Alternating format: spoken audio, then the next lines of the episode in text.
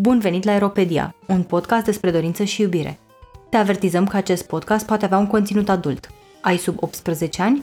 Îți recomandăm Sexul vs. Barza.ro, prima platformă de educație sexuală în format video din România. Suntem George Și Kitty.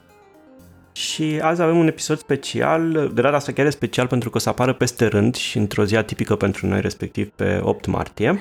E și e menit să marcheze Ziua Internațională a Femeii, ne propusesem cumva și anul trecut și n-am reușit, și să atragă atenția asupra unora dintre cele mai importante și dramatice probleme cu care se confruntă femeile în țara noastră. O avem invitată pe Ela Crăciun, activistă feministă, și vom vorbi despre acțiunile pe care organizațiile feministe le organizează azi, 8 martie. Bine, evident, noi înregistrăm un pic înainte, dar o să ascultați pe 8 martie. Și de ce e așa mare nevoie de aceste uh, eveni- evenimente și manifestații. Și sperăm că acesta să fie un uh, cadou mult mai împotrivit pentru femeile din România de 8 martie decât florile. Uh, mulțumim că ai acceptat invitația noastră, Ela. Uh, Eu vă mulțumesc foarte mult pentru invitație.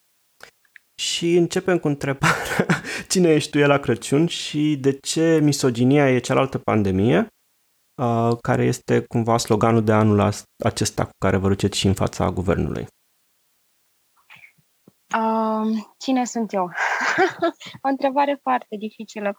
Uh, Pe scurt, uh, de meserie sunt uh, sociologă culturală.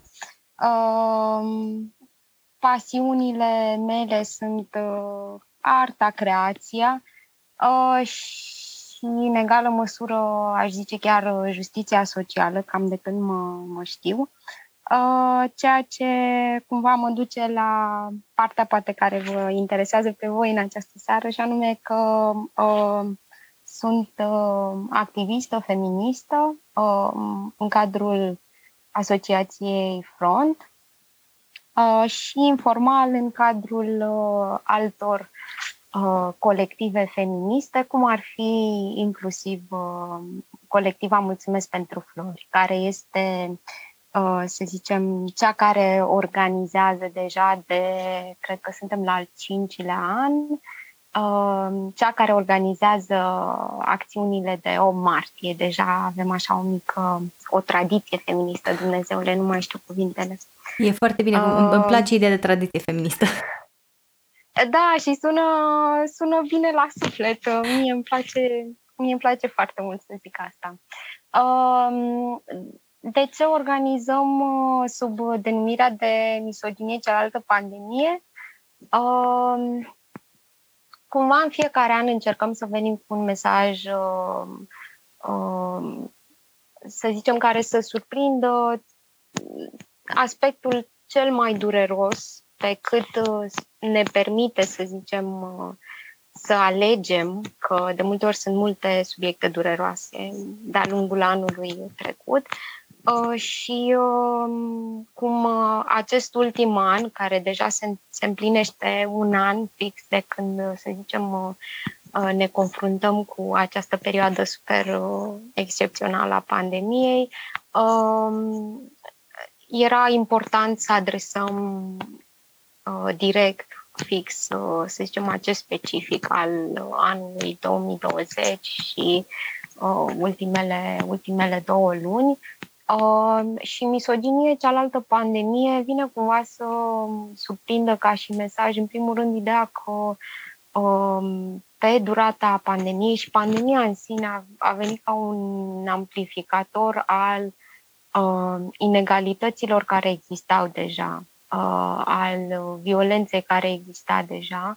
Violenț, uh, pandemia, pardon, a fost uh, cumva uh, a venit să creeze așa un, un răsunet al tuturor problemelor pe care le aveam de dinainte de pandemie și să le resimțim mult mai puternic, fix toate aceste categorii sociale, cele mai precare, au fost cel mai impactate de, de pandemie în perioada asta. Știu că Am au existat să știu că au existat discuții despre felul în care, practic, oamenii blocați în case um, femei blocate în case cu partenerii lor uh, au avut de-a face și, mă rog, evident, cu temperamentul care, oricum, pentru și cei mai buni dintre noi, bă, poate să, să o ia razna în perioada asta în care ești blocat în casă, nu poți să mai faci ce-ți dorești, nu poți să mai ieși, nu poți să, nu știu, respiri în aer curat, uh, n-a făcut decât să exacerbeze problemele, mai ales dacă existau deja probleme cu de violență și așa mai departe, nu? Absolut. Um, ai zis foarte bine că a existat în mod clar toată această intensitate emoțională negativă pe care până la urmă o resimțim cu toții, dar uh, ea s-a răsfrânt uh, foarte puternic uh, asupra femeilor, combinat fix cu această, această componentă a izolării în casă, mai ales pe perioada de urgență, dar nu numai când se adună cumva toate sursele acestea de precaritate, pentru că am fost afectate și pe plan financiar, două treimi din disponibilizările de pe, de pe durata pandemiei au fost cumva suferite de, de către femei. În egală măsură am avut uh, Uh, poveri uh, multiplicate de muncă acasă la nivel uh, la nivelul acesta al domesticului, al muncii de, de grijă, păi, de relaționare. Într-un fel e, cumva... e de așteptat, adică ai, ai aceste idei că femeia trebuie să stea la, la munca de jos, nu? În casă și acum ai toată familia Absolut. care stă acasă, drept pentru care de 20 de ori mai mult de curățat, copiii care stau acasă și evident exact. cine o să aibă grijă de copii? Femeia, logic. Exact. Așa? Exact. Sărmanele femei exact, în perioada și asta... nu doar. Și nu doar asta, cumva s-au, uh, aș zice că s-au restructurat uh, toate modalitățile noastre și de interacționare și de uh-huh. relaționare unii cu alții, uh, forme de a fi noi cu noi, pe care cred că emoțional cumva tot femeile au, au trebuit să le gestioneze sau să învețe să le așeze cumva în locul nostru cât să să facem să se simtă toată lumea bine și confortabil, nu? Că intră păi cumva da. în uh, atribuțiile feminității. Păi nu și să... munca emoțională, știi, speli vasele, ai grijă de copii, te dau afară de la job, trebuie exact, să faci curat și mai trebuie să faci și munca să... emoțională on top of everything. Exact, exact, absolut. Și desigur munca de grijă, pentru că e o perioadă cu uh, un specific de sănătate foarte aparte, uh, muncă de, de grijă a persoanelor bătrâne, a persoanelor bolnave, a copiilor care nu s-au dus la, la grădiniță, la școală, la da. etc. Uh-huh. Uh, așa că cumva s-au, uh, efectiv s-au răsfrânt foarte, foarte multe lucruri pe, pe umerii noștri. Uh-huh. Uh, și nu doar, uh, aș adăuga chiar și pe partea de sănătate, pe lângă, să zicem, provocările uh, pandemiei în sine, și anume uh, uh, accesul la sănătate pentru la un nivel general, care a fost uh, foarte periclitat în sensul ăsta, um, nouă cumva ni s-au, ni s-au luat uh, mult mai multe coboare de sub picioare și anume, uh, spre exemplu, uh, sănătatea reproductivă care a fost extrem de impactată în, în sensul ăsta, în, în perioada asta.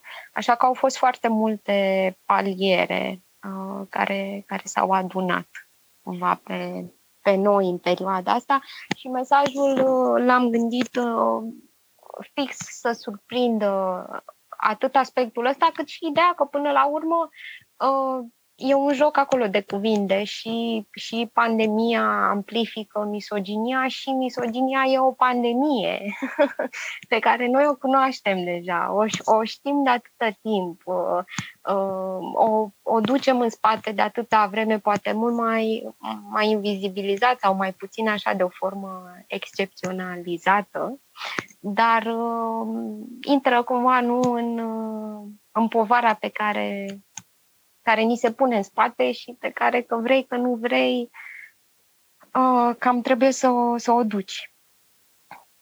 În, în anii trecuți cam. ați folosit un alt uh, mesaj, un alt uh, tagline, ca să zic așa, mulțumim pentru flori, dar vrem respect, sugerând că, evident, nu de flori aveți nevoie, sau nu sugerând, spunând că nu de flori aveți nevoie de fapt, de ce anume au nevoie femeile din România, o țară în care egalitatea dintre femei și bărbați e garantată prin Constituție, nu? După cum uh, după cum ne reamintesc tot mereu tot timpul, da? da? De ce sunteți așa fan spoiler în loc să vă bucurați de atenția și de florile primite de 8 martie, ziua pe care vă dedicăm și aveți, vreți să faceți scandal? De ce vreți să faceți scandal? Ah, da, ne place să facem scandal, ce, ce, ce pot să zic. Um, da, adevărul este că um, să le iau pe rând, că zici uh, că până acum am avut uh, acest alt tagline, uh, mulțumesc pentru flori, el este în continuare, să zicem, operativ. El este cumva conceptul nostru, umbrelă, pe care cred și sincer personal și sper că o să rămână, cumva dă așa nota de tradiție pe care o spusesem, pentru că uh, mulțumesc pentru flori este, mi se pare mie, mi se, o, o, un, uh, un mesaj extrem de scurt și care vine efectiv să conteste uh, un simbol uh, din punctul meu de vedere, un simbol al uh, sexismului benevolent, care este așa super celebrat și legitimat uh, la nivel social, la modul că după un an de zile în care uh, suntem, uh, uh, nu știu, uh, doar uh, cele responsabile să facem pe toată lumea să se simtă bine, pe toată lumea să fie bine hrănită și să nu fie supărată și să în care suntem efectiv reduse la toate aceste roluri, în care trecem prin super multă violență, în care suntem bagiocorite dacă vorbim despre faptul că trecem prin violență. Uh, după un an de zile de toate aceste tratamente extraordinare, primim o floare într-o zi din an și dintr-o dată suntem uh, zâne și divine și cele mai minunate. Ei bine, uh, Ziua de 8 martie, ca origine istorică, este o zi de luptă pentru drepturile femeilor și nu este uh, nici o sărbătoare capitalistă de dăruit cadouri, nici uh, uh, forme acestea de, nu știu, ipocrizie în care dintr-o dată suntem uh, celebrate și mâine putem să ne așteptăm la o palmă. Uh, Așa că uh, mulțumesc pentru flori, vine fix să, să conteste cumva această, această formă de celebrare a, a sexismului benevolent. Uh, eu îl numesc, în care uh, suntem, uh, suntem efectiv transformate așa în, în acele ființe gingașe și drăguțe și când faci frumos, îți faci frumos rolul, îți primești floricica. Uh, desigur, în tot restul anului, repet, trebuie să, să continui să, să faci lucrurile cum trebuie, să fii femeie cum trebuie. Uh, așa că țin super mult la, la mesaj, uh, la mesajul mulțumesc pentru flori și rămâne în continuare uh, în picioare. Uh, dar sub el, repet, avem de obicei și alte, alte mesaje. Anul acesta este cel cu misoginie, cealaltă pandemie. Uh, mai avem cumva și un alt mic uh, slogan. Anul acesta este Săptămâna Feministă, pentru că, uh, de fapt, organizăm o întreagă uh, săptămână de evenimente și nu doar pe pe 8 martie. Am început de pe, de pe data de, de întâi. Uh, haideți că vă fac și o scurtă revizuire a ceea ce, ce am pregătit săptămâna asta. Uh, uh, ne-am uh, conturat cumva campania de 1 8 martie în jurul la patru teme foarte importante care cumva rezultă din uh, uh, uh, ultimul an și cum ne-a impactat pandemia pe tema uh, muncii, pe tema uh, violenței, uh, pe tema sănătății și sănătății mentale și pe tema locuirii și dreptății locative. Uh, și pe fiecare temă avem așa acțiuni specifice. Am avut o dezbatere pe violență sexuală și pe blamarea victimei. Uh, vom avea, uh, avem de fapt acum foarte curând, mâine, poi mine, dezbatere pe dreptate locativă. Undeva peste câteva zile după 8 martie vom avea și dezbatere pe tema muncii. Um, și încercăm cumva să le acoperim pe toate pentru că ni s-a părut important să vorbim, să vorbim despre ele. În anii anteriori, într-adevăr, am vorbit, uh, focusul a fost destul de mult pe violență și adevărul e că violența e cumva, aș zice, la rădăcina lor. Adică Chiar e, e violență în orice, în orice situație, fie că mhm. vorbim mm-hmm. de violența, să zicem, explicită, fie că vorbim de faptul că ești leșinată și trebuie să prestezi în continuare atâta muncă ne, nevalorată, neplătită, uh, total inegală, mm-hmm. etc. Uh, tot o formă de, de violență este. Uh, haideți că m-am uh, abătut de la întrebarea voastră Uh, Te-ai bătut foarte spune. bine, e foarte bine. Da. Uh, vreau să, să întrebăm tocmai de acest uh, fenomen al violenței, pentru că poate, poate cel mai uh, vizibil fenomenul violenței domestice, deși nici pe departe pe cât de vizibil ar trebui să fie. Uh, și mult mai des apar știri cu femei care sunt omorâte de parteneri și în ciuda indignărilor punctuale, toată lumea se răzvrătește pe moment, uh, nu pare să se schimbe ceva fundamental în societatea românească. Și atunci vreau să te întrebăm care e situația din punct de vedere, nu știu, legislativ, instituțional, statistic. Protejează statul român integritatea fizică și psihică a femeilor sau suntem tot la nivelul de una zicem și în practică cum ne-am descurcat? Alta față. Da. Uh, noi tot vorbim despre tema asta, ca să fiu sinceră, încercăm așa să ne dăm seama, băi, s-au mai schimbat lucrurile, notăm uh, în aceeași apă sau cumva ca să ne, să, ne, să ne gândim și ce fel de eforturi să ne dozăm. Um, în mare, cred că lucrurile încep un pic, un pic să se schimbe pe tema uh, violenței domestice, spre exemplu, cel puțin a mai existat așa un mic, uh, un mic avans, uh, dar în continuare ai, ai spus foarte bine că deși există, să zicem, mai multă vizibilitate, um, din păcate, este cumva goală, pentru că în continuare uh, femeile sunt uh, uh, uh, victim, uh, sunt uh, blamate, îmi cer scuze, sunt uh, cele care sunt uh, intimidate în permanență să nu uh, facă plângere, să nu ajungă în, în justiție cu, cu povestea lor, um, sunt în continuare, cumva, trec prin toată această traumatizare post-abuz,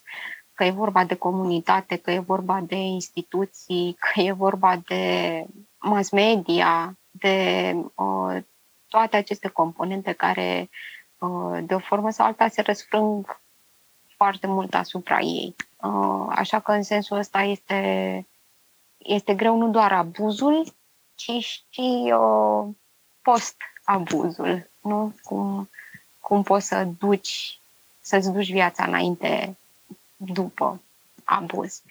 Um, așa că uh, lucrurile evoluează greu. Uh, aș zice că cumva micile câștiguri uh, sunt făcute cu, cu foarte multă greutate și niciodată nu sunt promise, mai ales uh, cu ultimele, nu știu, cu ultimele așa valuri un pic mai conservatoare decât Decât prevede legea? Decât ne-am dorit. Da, decât prevede legea, apropo, da, că legea, una este ce zice legea și una este ce, ce face se întâmplă legea. în practică. Nu. Da? Uh, așa că este încă un drum, un drum lung înainte. Mm. Ca să ne întoarcem la, la sloganul de anul ăsta, la misoginie și pandemie, poți să ne zici un pic mai multe despre cum uh, cum s-au schimbat lucrurile în pandemie, uh, ce s-a întâmplat în acest an de pandemie. Și mai mult decât atât, dacă ți se pare că autoritățile au fost, nu știu, au prevăzut uh, toate aceste dimensiuni ale pandemiei și modul în care le impactează pe femei și dacă a existat, ați simțit că a existat o măsură sau mai multe măsuri în direcția asta, pentru că... Sau mă rog, măcar vreo măsură în direcție. Îmi imaginez că de aceea și ieșiți în fața guvernului cumva, ca să atrageți atenția asupra ceea ce nu face guvernul în privința asta. Da. Și mă da. rog, eu m-aș, uh... întoarce, m-aș întoarce după asta, de fapt, și la problema violenței domestice, pentru că uh, știm că e o întreagă discuție în zona asta, apropo și de ordinul de protecție și de cum se aplică. Înțeleg că la nivel formal, la nivel juridic, există uh, uh, există o formă, dar ea nu are fond, în sensul că nu se aplică.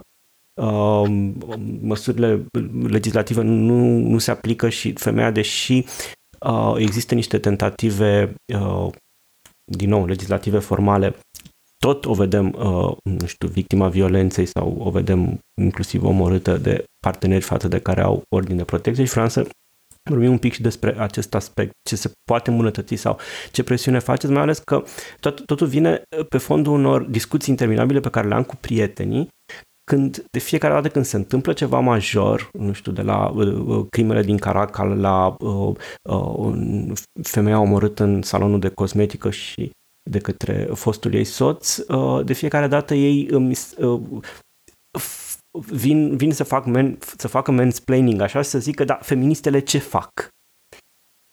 Că de ce, de ce nu ies în stradă?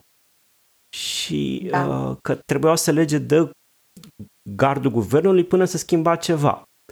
În momentul în care feministele au ieșit în stradă, la, uh, după crimele din Caracal, ce circul ăsta? De ce ies în stradă? De ce nu fac ceva să schimbe legea? Pentru că dacă ies în stradă, nu e ca și cum s-ar schimba ceva. Și eu încerc să le explic că feministele pe care le știu eu, voi, respectiv, uh, nu doar ies în stradă, ci fac și un lobby legislativ și încearcă să schimbe, nu știu, și uh, fac și o presiune pe lângă politicieni sau pe lângă instituțiile care elaborează aceste, aceste norme, pe de o parte, și pe de altă parte, atunci când lucrurile, când cuțitul, la, cuțitul ajunge la os, că tot vorbim de cuțit, uh, ies și în stradă sau, uite, de 8 martie sau în alte, alte momente de genul ăsta, ies și în stradă, cumva, pentru a sensibiliza și opinia publică. Deci te-am deturnat îngrozitor, așa că fie continuăm un pic pe zona de violență domestică, fie ne întoarcem la ce spunea Kitty, la cum au reacționat, cum, cum ți se pare că au reacționat autoritățile în perioada de pandemie față de femei. Uh, da, E, e în regulă că cumva se leagă tot ce ai spus uh, uh, și e și destul de mult de vorbit și poate că ar dura câteva ore de acoperit tot.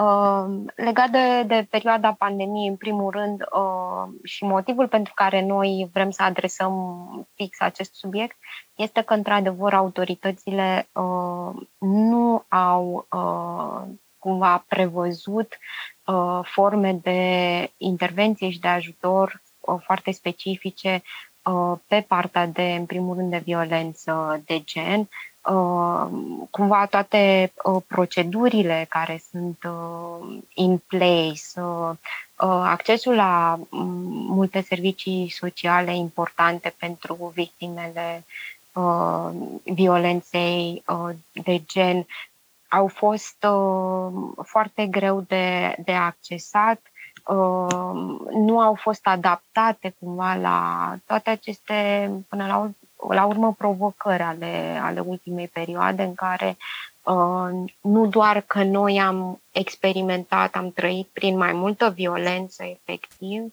uh, dar am avut și multe alte componente care ne-au impactat negativ la modul că Uh, spre exemplu, izolarea în aceeași casă cu un agresor îți face dintr-o dată imposibilă uh, oportunitatea să, nu știu, să faci o plângere de aceeași formă, uh, faptul că, din nou, toate regulile acestea de restricție, de stare de urgență, de alertă, nu au prevăzut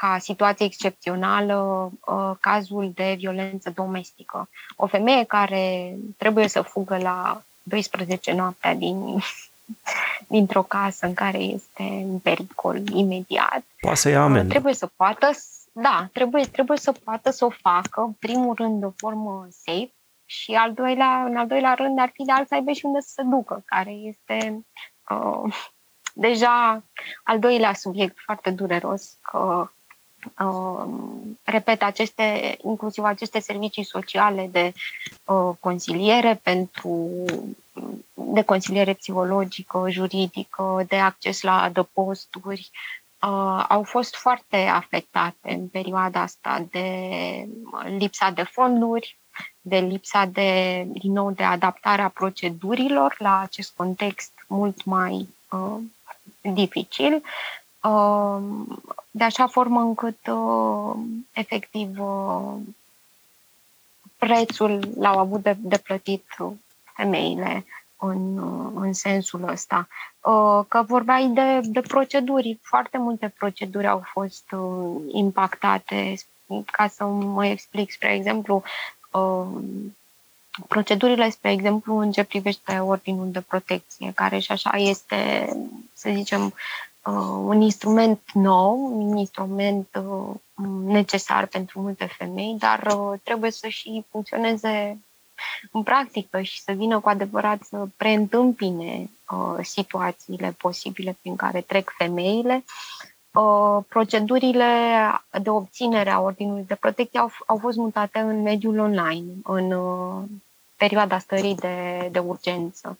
Uh, pentru multe femei asta este uh, din start uh, o restricție imposibilă, pentru că multe femei nu au acces la uh, resurse digitale, la uh, un computer, la cunoștințe digitale uh, și ulterior, chiar după perioada stării de urgență, oricum uh, uh, programările pe care trebuia să ți le faci ca să-ți obții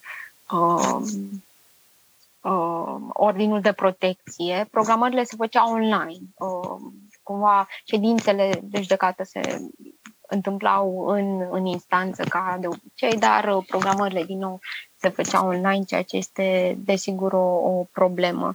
Uh, și uh, în mare parte uh, vorbim de um, o, o lipsă de adaptare la toate aceste dificultăți prin care, prin care trec femeile în general și în mod aparte și așa supra-evidențiat în perioada aceasta a pandemiei. Foarte multe uh, ONG-uri uh, care lucrează acolo la firul ierbii, spre exemplu, uh, care oferă servicii de consiliere victimelor violenței de gen, uh, și-au pierdut foarte multe finanțări, fix când de fapt uh, ar fi Era avut mai mare nevoie de ele. Nevoie de mai mulți bani, da, Mm, da, exact.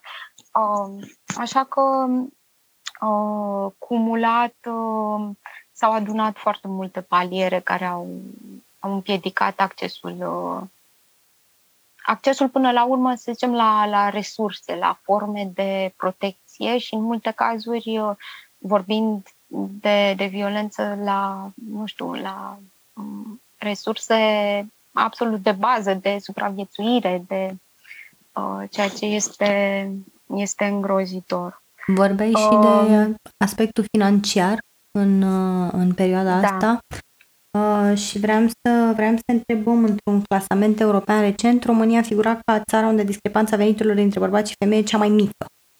Ceea ce la suprafață ar trebui să pară o veste super bună, ar trebui să fim toți mega încântați de chestia asta. Noi eu inclusiv am avut asta ca un argument, uh, la un moment dat m-a luat la, la bani mărunți așa un băiat pe internet și era foarte ofensat că ce se ata, ok, într-adevăr există, există misoginie în alte țări, dar ea nu există în România, că uite și tu, la noi e cea mai mică diferență între venituri.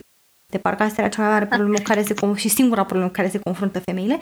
Și uh, vreau să te întrebăm, ok, ce ascunde de fapt această informație? Că statistica, ok, e drăguță, e simpatică, așa, ne batem toți pe spate și ne zicem, mamă, ce bine duc femeile din România, super egalitate între venituri.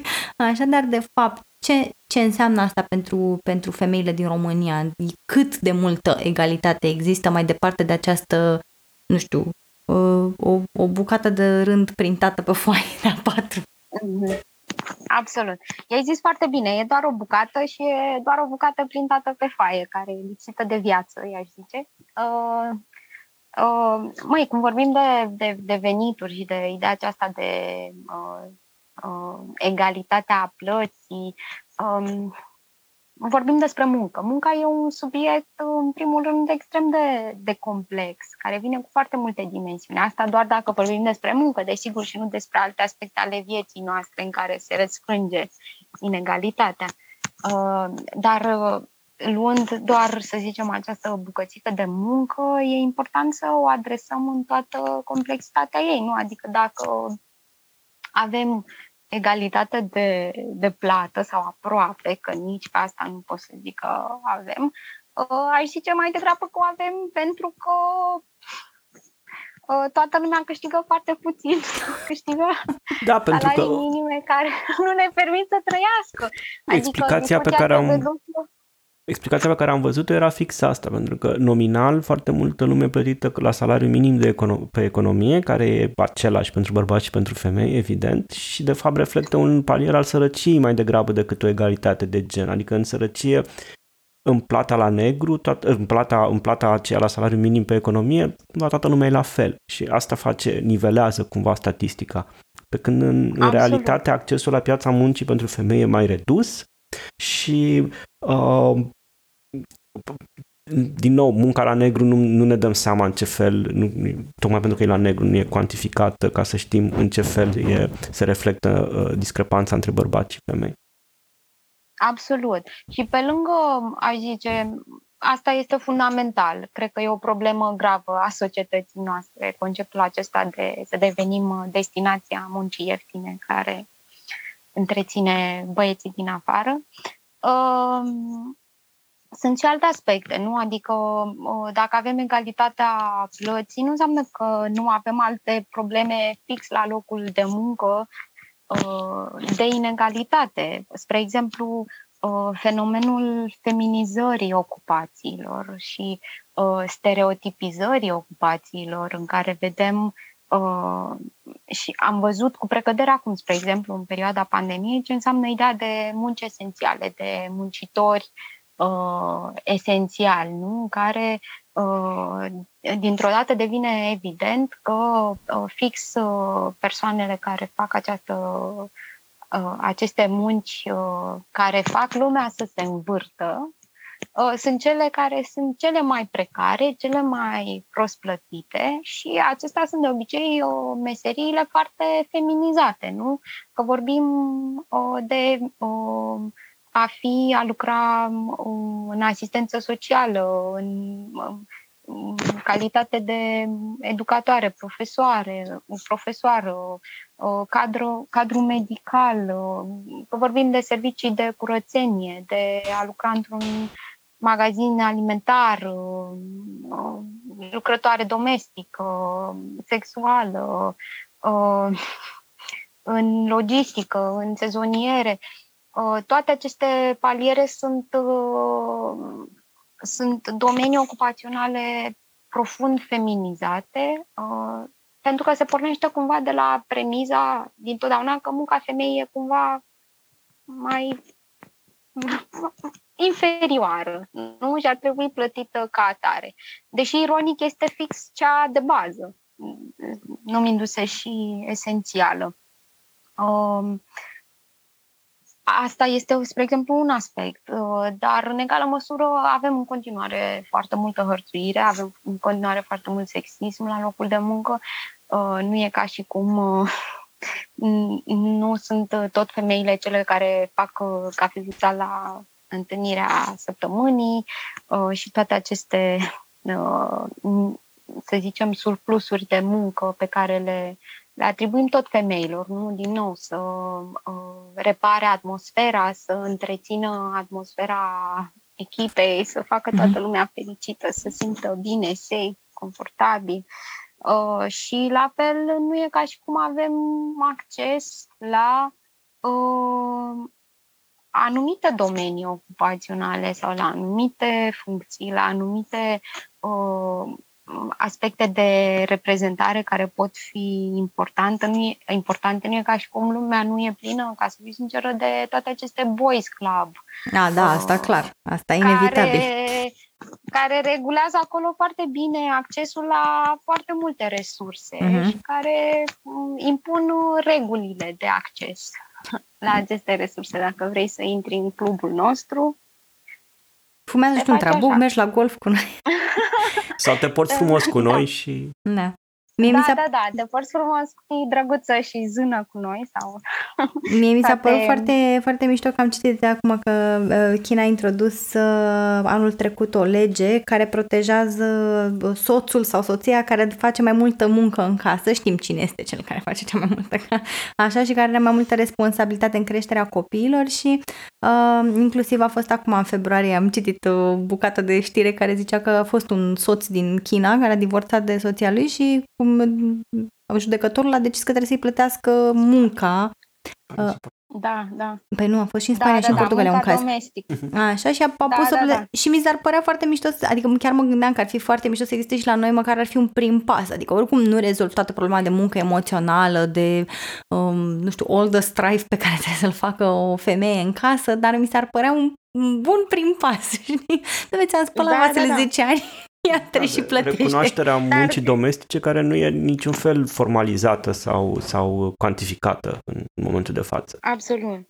Absolut. Um, da, uh, spre exemplu că ai adus exemplul acestei știri, uh, din câte citisem, uh, um, răsplata a fost calculată la nivelul salariului minim, din nou, ceea ce mi se pare foarte sugestiv, pentru că în continuare este recunoscută ca muncă, dar tot tot eu, la, la eu, acolo un prim minim. pas. Eu sunt foarte bucur, eu sunt foarte optimistă și foarte fericită de orice prim pas. Știi, când, când trăiești da, în, da, da, în beznă și, și un licurice mai bun.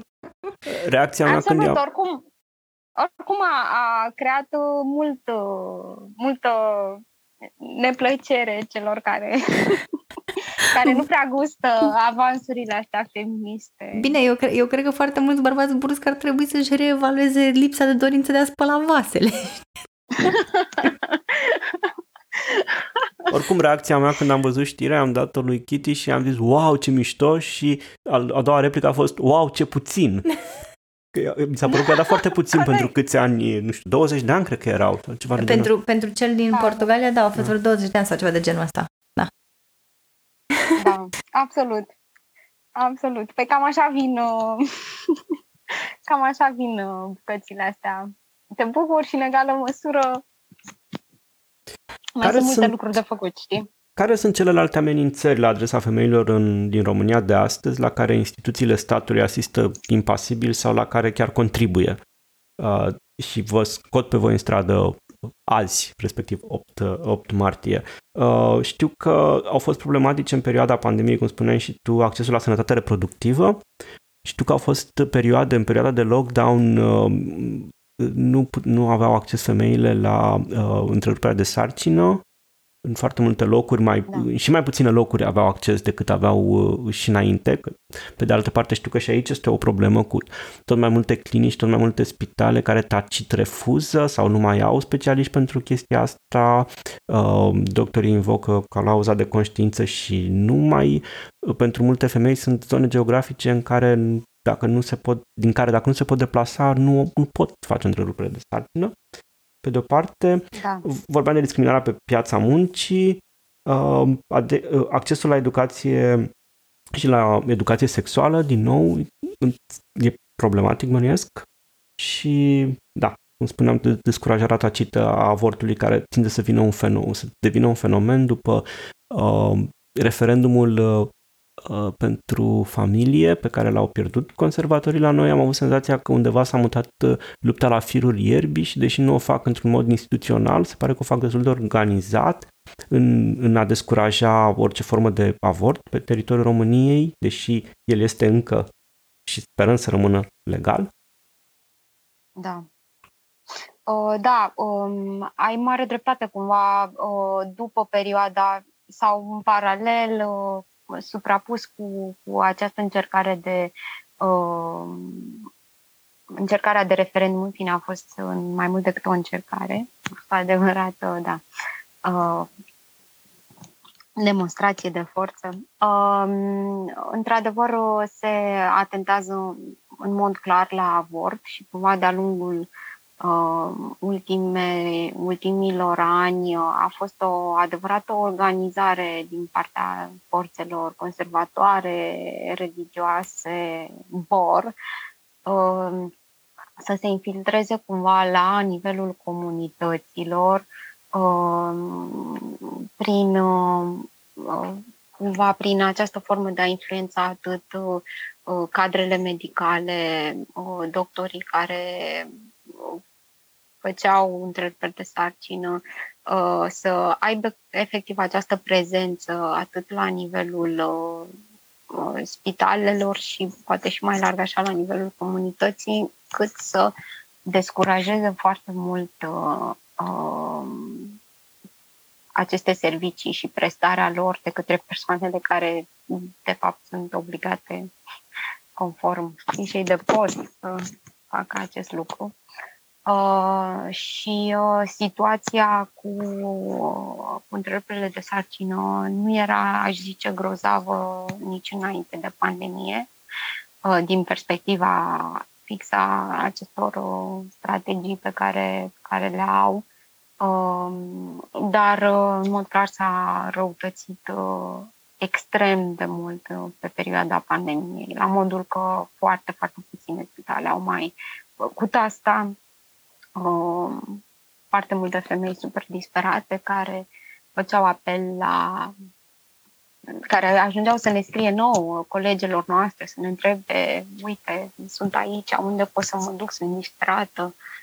Uh, femei care ne povestesc despre uh, nepoatele lor minore care sunt însărcinate și care au nevoie de, de asta și nu au acces foarte dificil, uh, foarte dificil a fost uh, toată această perioadă uh, și sper să rămână lucrurile conform legii, dar nu știu niciodată după ultimele dezvoltări politice și la nivelul mai larg al țărilor din jur și vezi Polonia, spre exemplu, ai ridici întrebări, eh, semne de întrebare vis-a-vis de ce, ce o să se întâmple, mai ales, cum ai zis și tu, eh, chiar dacă n-am fost foarte explicit în perioada aceea cu referendumul, eh, lovitura a fost clară și pe partea de, de drepturile femeilor. S-a contestat mereu ideea de convenția, de ce am aderat la convenția de la Istanbul. Convenția de la Istanbul definește sexul ca ceva Uh,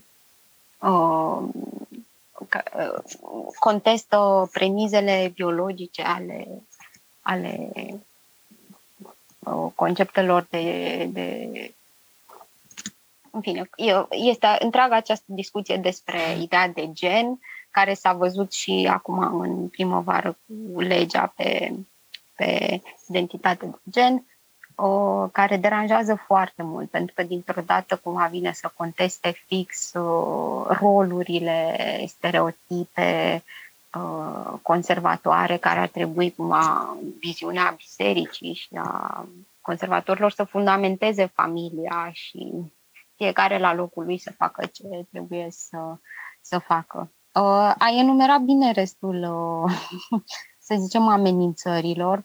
Um, accesul la sănătate reproductivă este unul extrem de important. Aici includ și întreruperile de sarcină, dar și toate uh, celelalte aspecte de sănătate reproductivă, de uh, planificare familială, de acces la contracepție, la uh, produse uh, de îngrijire menstruală. Uh, vorbim de, din nou de muncă și felul în care există toată discriminarea pe piața muncii, vorbim de această muncă, să zicem, invizibilă a femeilor, făcută în permanență acasă, în relații.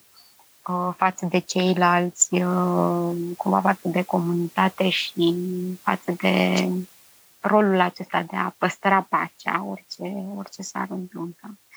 Uh, educația sexuală este un aspect uh, fundamental și, din nou, pe aceeași palieră conservatoare uh, a fost a avut destul de mult de pierdut în ultimii ani, din păcate. Deși este fundamental. Este absolut fundamental să avem acest acces la educație sexuală, să învățăm foarte clar, în primul rând, ce înseamnă consimțământul, ce înseamnă relații sănătoase.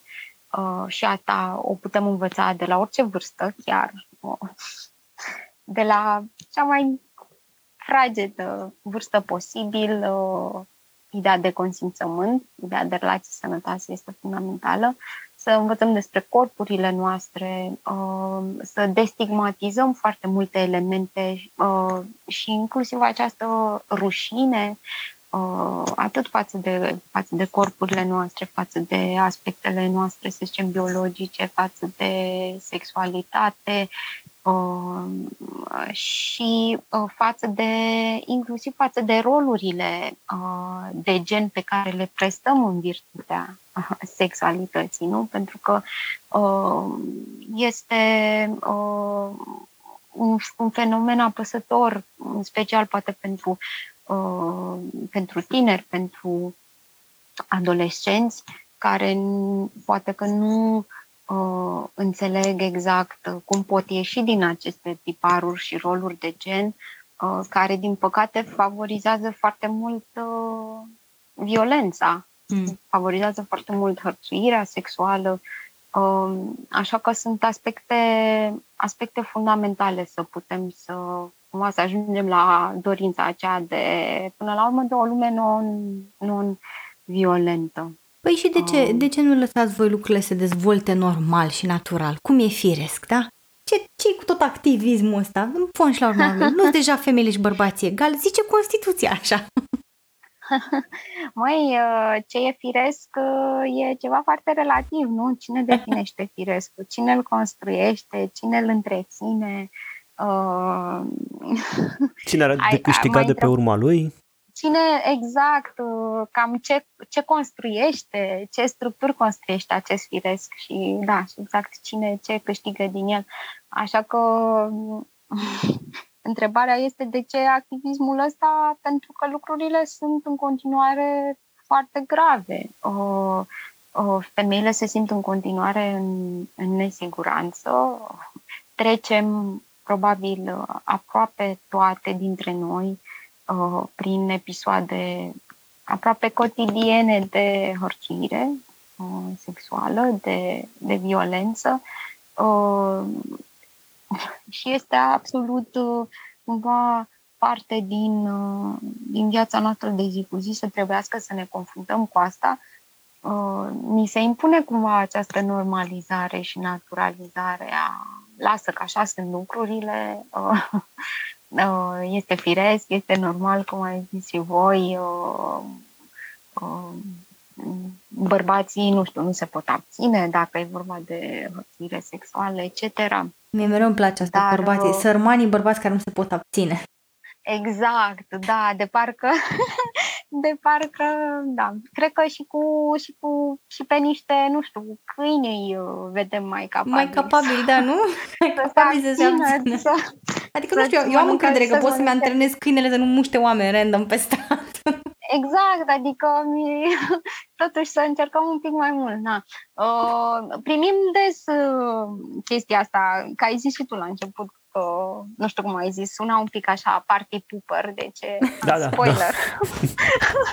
că de ce ne place nouă să stricăm distracția și ceva așa frumos, primim o floare, dar nu suntem deja la egalitate, ca și cum uh, dacă o femeie are, nu știu, poate să iasă din casă și are card de credit pe numele ei și Uh, se poate duce la muncă, gata, lucrurile s-au, s-au rezolvat. Datele nu, nu susțin această teorie și e foarte ușor dacă ar fi să le luăm așa la, la rând. Pentru mine, momentul edificator, spre exemplu, în sensul ăsta, a fost, uh, că l-ai menționat, cred că l-ai menționat și tu, George, în momentul Caracal. Da. mi s-a părut foarte interesant că ai și zis că mm, prietenii tăi cumva ori uh, spun, da, de ce nu ies femini- feministele astea în M-am stradă, dacă foarte... ieșim, da, de ce? M-am certat foarte tare cu acel prieten atunci, pentru că era același prieten care spunea ce căutați în stradă, că trebuie să schimbați, nu știu, legislația și să mergeți nu știu unde. Și după aceea, când s-a mai întâmplat ceva, nu mai știu, ceva foarte violent, de ce nu sunteți în stradă? Dar același prieten era și, băi, dar tu vezi disonanța cognitivă în toată povestea asta? Adică fetele alea care au ieșit în stradă, femeile alea care au ieșit în stradă sunt aceleași care fac și, nu știu, lobby, care încearcă să, să ofere consultanță pentru ce e nevoie din punct de vedere juridic și așa mai departe departe. Da, care... George, îți explic eu că e clar că nu înțelegi. Dacă se poate, femeile ar trebui să facă lobby așa cum se cuvine unei femei, și delicat, știi? Cu să, oricum, să vorbească blând. Bărbații știu totdeauna mai bine cum, cum ar trebui face, să da, faceți logic, logic. și de exact, ce e exact, nevoie. Exact. Și exact. Da. Oricum, noi de la bărbați primim cele mai multe lecții despre cum se face feminismul. A, nu-ți place asta? Cele mai multe mesaje. Cele da. mai multe, da. Sunt, uh, uh, eu sunt feminist, dar uh, ca feminismul să reușească trebuie să, se, să încercați o strategie mai așa și mai așa. Și să nu vă ostilizați deci, bărbații. Nu-și mișcă fundul. Și să Cum? nu ostilizați bărbații, da, știi? E foarte exact. important. Să nu alienăm bărbații. Exact. Pentru că nu este în regulă să-i faci să se simtă dintr-o dată ca și cum ar avea vreo contribuție la, la aceste lucruri. uh, da. Și la, la momentul acela, Caracal, că îți spuneam, uh, fix același absurd pe care îl descrii tu, uh, l-am descoperit și eu, cumva, din experiența acelor zile, atât ca femeie, dar poate mai cu precădere ca activistă, uh, pentru că cumva episodul a surprins uh, cap-coadă esența uh, acestui uh, sexism uh, instituționalizat și sistemic și felul în care el se răspânge efectiv în fiecare nuanță de la Uh, cum este văzută o fată care îți spune că este agresată, cum este bagiocorită, cum nu este luată în seamă, uh, la faptul că, nu știu, că există în sine violența, că, că, că bărbații practică aceste forme de violență în care uh, poți pur și simplu să răpești o, o, o fată, să o violezi, să o torturezi, etc. Nu vreau să intru în asta, că este îngrozitor. Uh, dar în momentul respectiv, uh, deși a fost uh, un caz, să zicem, în care se vedea totul foarte clar la nivel de, de sexism și de violență cruntă de gen, nouă ni s-a reproșat că, că nu ar trebui să folosim acest caz pentru, pentru agenda voastră. Da pentru agenda noastră. Sau deci, că nu faceți, inclusiv... de ce nu faceți mai mult? Sau de ce faceți? Sau oricum, orice ați fi făcut, nu făceați bine. Da, orice, orice faci, nu câștigi în mod clar. Uh, dar uh, a fost uh, pregnantă experiența de atunci în care, în care cumva ni s-a exprimat foarte clar, inclusiv de la foarte multe persoane care se identifică super stângiste, super progresiste, că nu ar trebui să vorbim despre patriarhat, că deja intrăm în... Că ăla e un criminal psihopat, nu are nicio legătură cu patriarhat. Da, exact. Haide să-l, să-l excepționalizăm pe el și să-l transformăm așa în figura uh, psihopatologiei, scăpăm foarte ușor de... E un criminal în serie, o patologie acolo, nu e, nu e, nu e, exact. nu e gen, și nu e patriarhat, deși majoritatea, exact. totalitatea criminalilor în serie, cred, statistic, e reprezentată de bărbați până la urmă, dar asta nu spune nimic despre patriarhat. Nu, desigur că nu spune. desigur că spune, spune totul, spune foarte mult, nu despre ce înseamnă masculinitatea, de ce te face mai bărbat să fii violent, uh, de ce, de ce există aceste uh, cumva dezvoltări în care, în care bărbații trebuie să se afirme de, de moduri violente ca să primească această validare socială și, în fine, toate privilegiile care, care decurg. Uh, așa că în momentul respectiv Caracal chiar a fost unul, pentru mine a fost și traumatizant ca femeie, extrem de traumatizant. Uh, și ca să zic, uh, ca să zic așa, momentul ăla, spre exemplu, pentru mine personal, după ce mi-am luat această, acest duș, duș rece din partea foarte multor persoane pe care le consideram mult mai progresiste de atât, a fost uh, șocant pentru mine să trec prin, uh, spre exemplu, uh, am avut o perioadă imediată destul de lungă, de fapt, în care, dintr-o dată, au, au venit la mine foarte multe fete minore, care cumva au aflat așa din gură în gură despre mine, ca și eu, o tipă care le-ar asculta foarte multe fete minore care au venit așa cumva pe rând să, să caute cu disperare mm, pe cineva cărora, căreia să-i poată spună, să-i povestească despre violența sexuală prin care au trecut, foarte îngrozite, plânse, care să nu fie și din casă de, de groază. Și episodul Caracal cumva să le, să le aducă, să zicem așa, în, în fața ochilor, să zicem, o realitate și căutând de la mine un, un, o confirmare ce mi s-a întâmplat. Prin ce am trecut prin violență sexuală și toate poveștile erau clare de violență sexuală, de viol.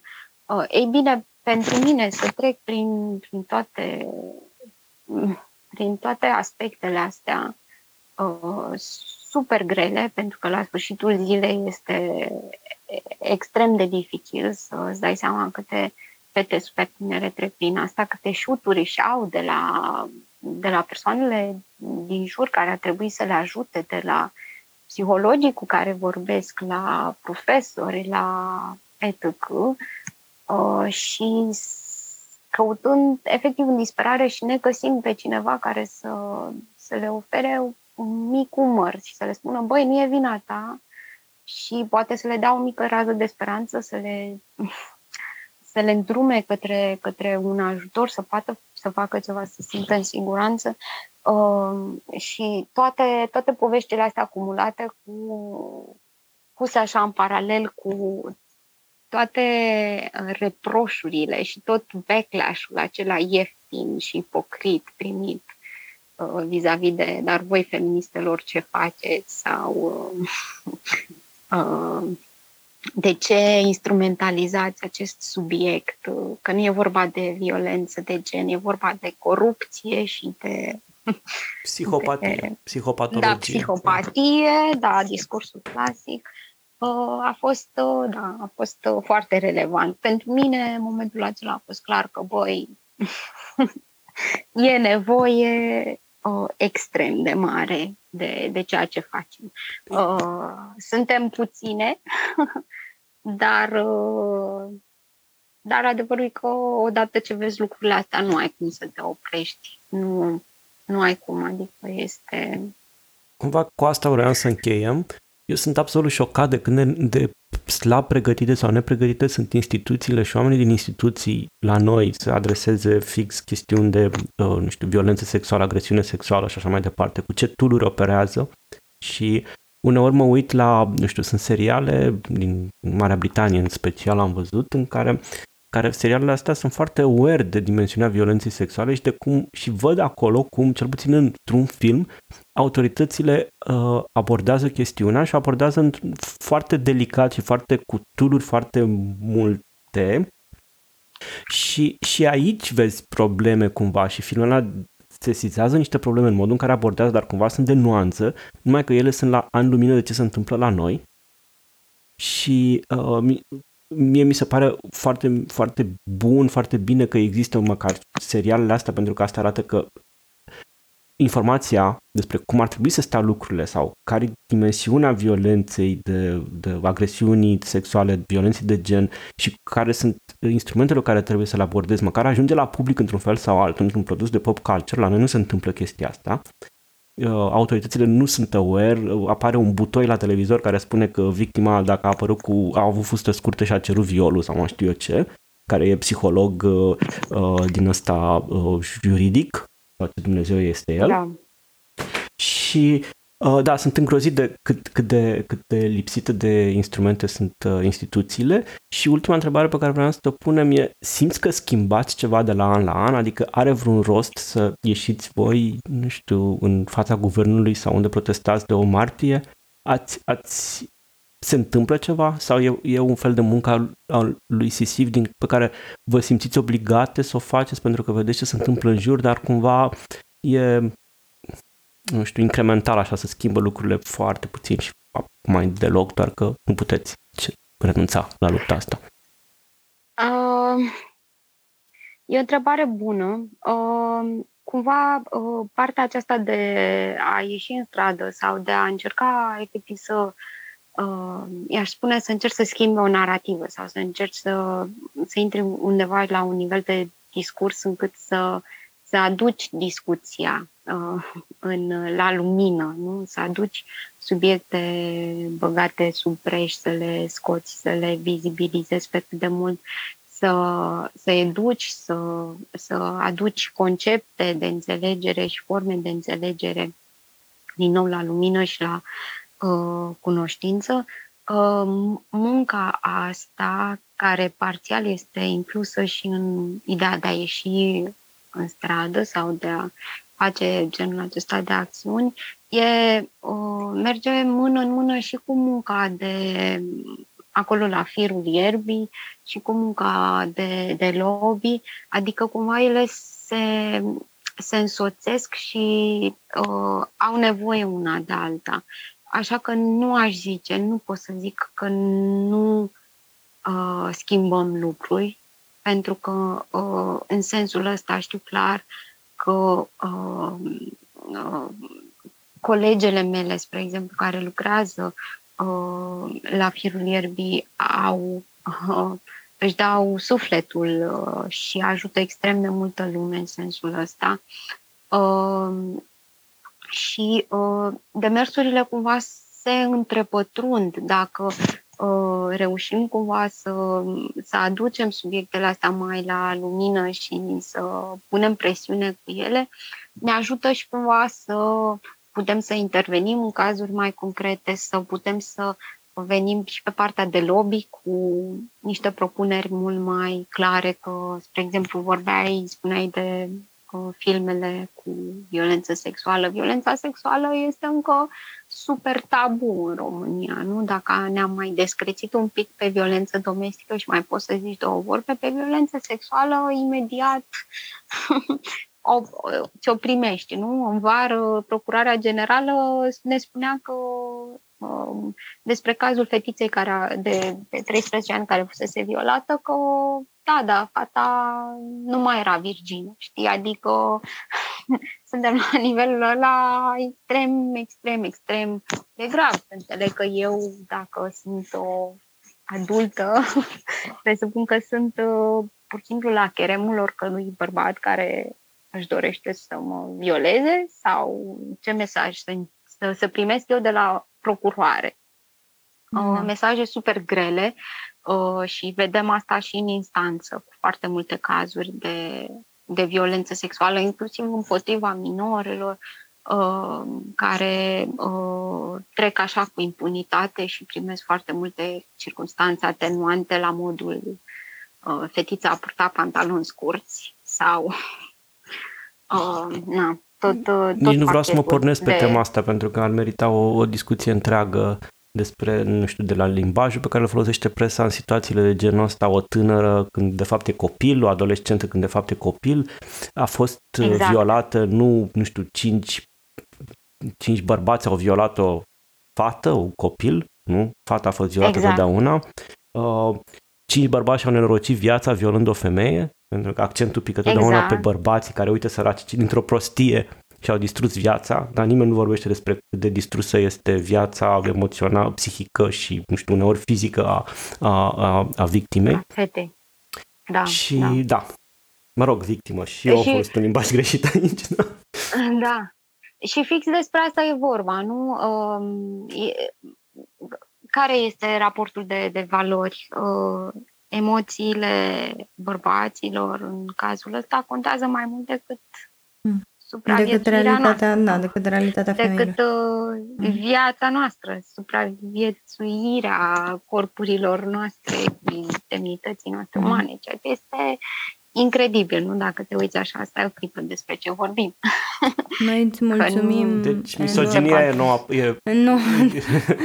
e cealaltă pandemie. E cealaltă pandemie, e da. pandemia permanentă. Îți... Sperăm că o să-și mai uh, reducă permanent asta ne cu munca voastră, cu siguranță, cu siguranță putem trage o speranță. Eu invităm pe prietenii tăi să-și miște posteriorul și să vină ca să-și iei stradă când se simt atât de revoltați de ce se întâmplă. Și Corect. Să, da. să mai păstreze Ei militați de la taste părerile. și dau sfaturi de la taste feministelor ce ar trebui ele să facă și le iau în buzunar tastele dacă sunt atât de apropiați de ele și...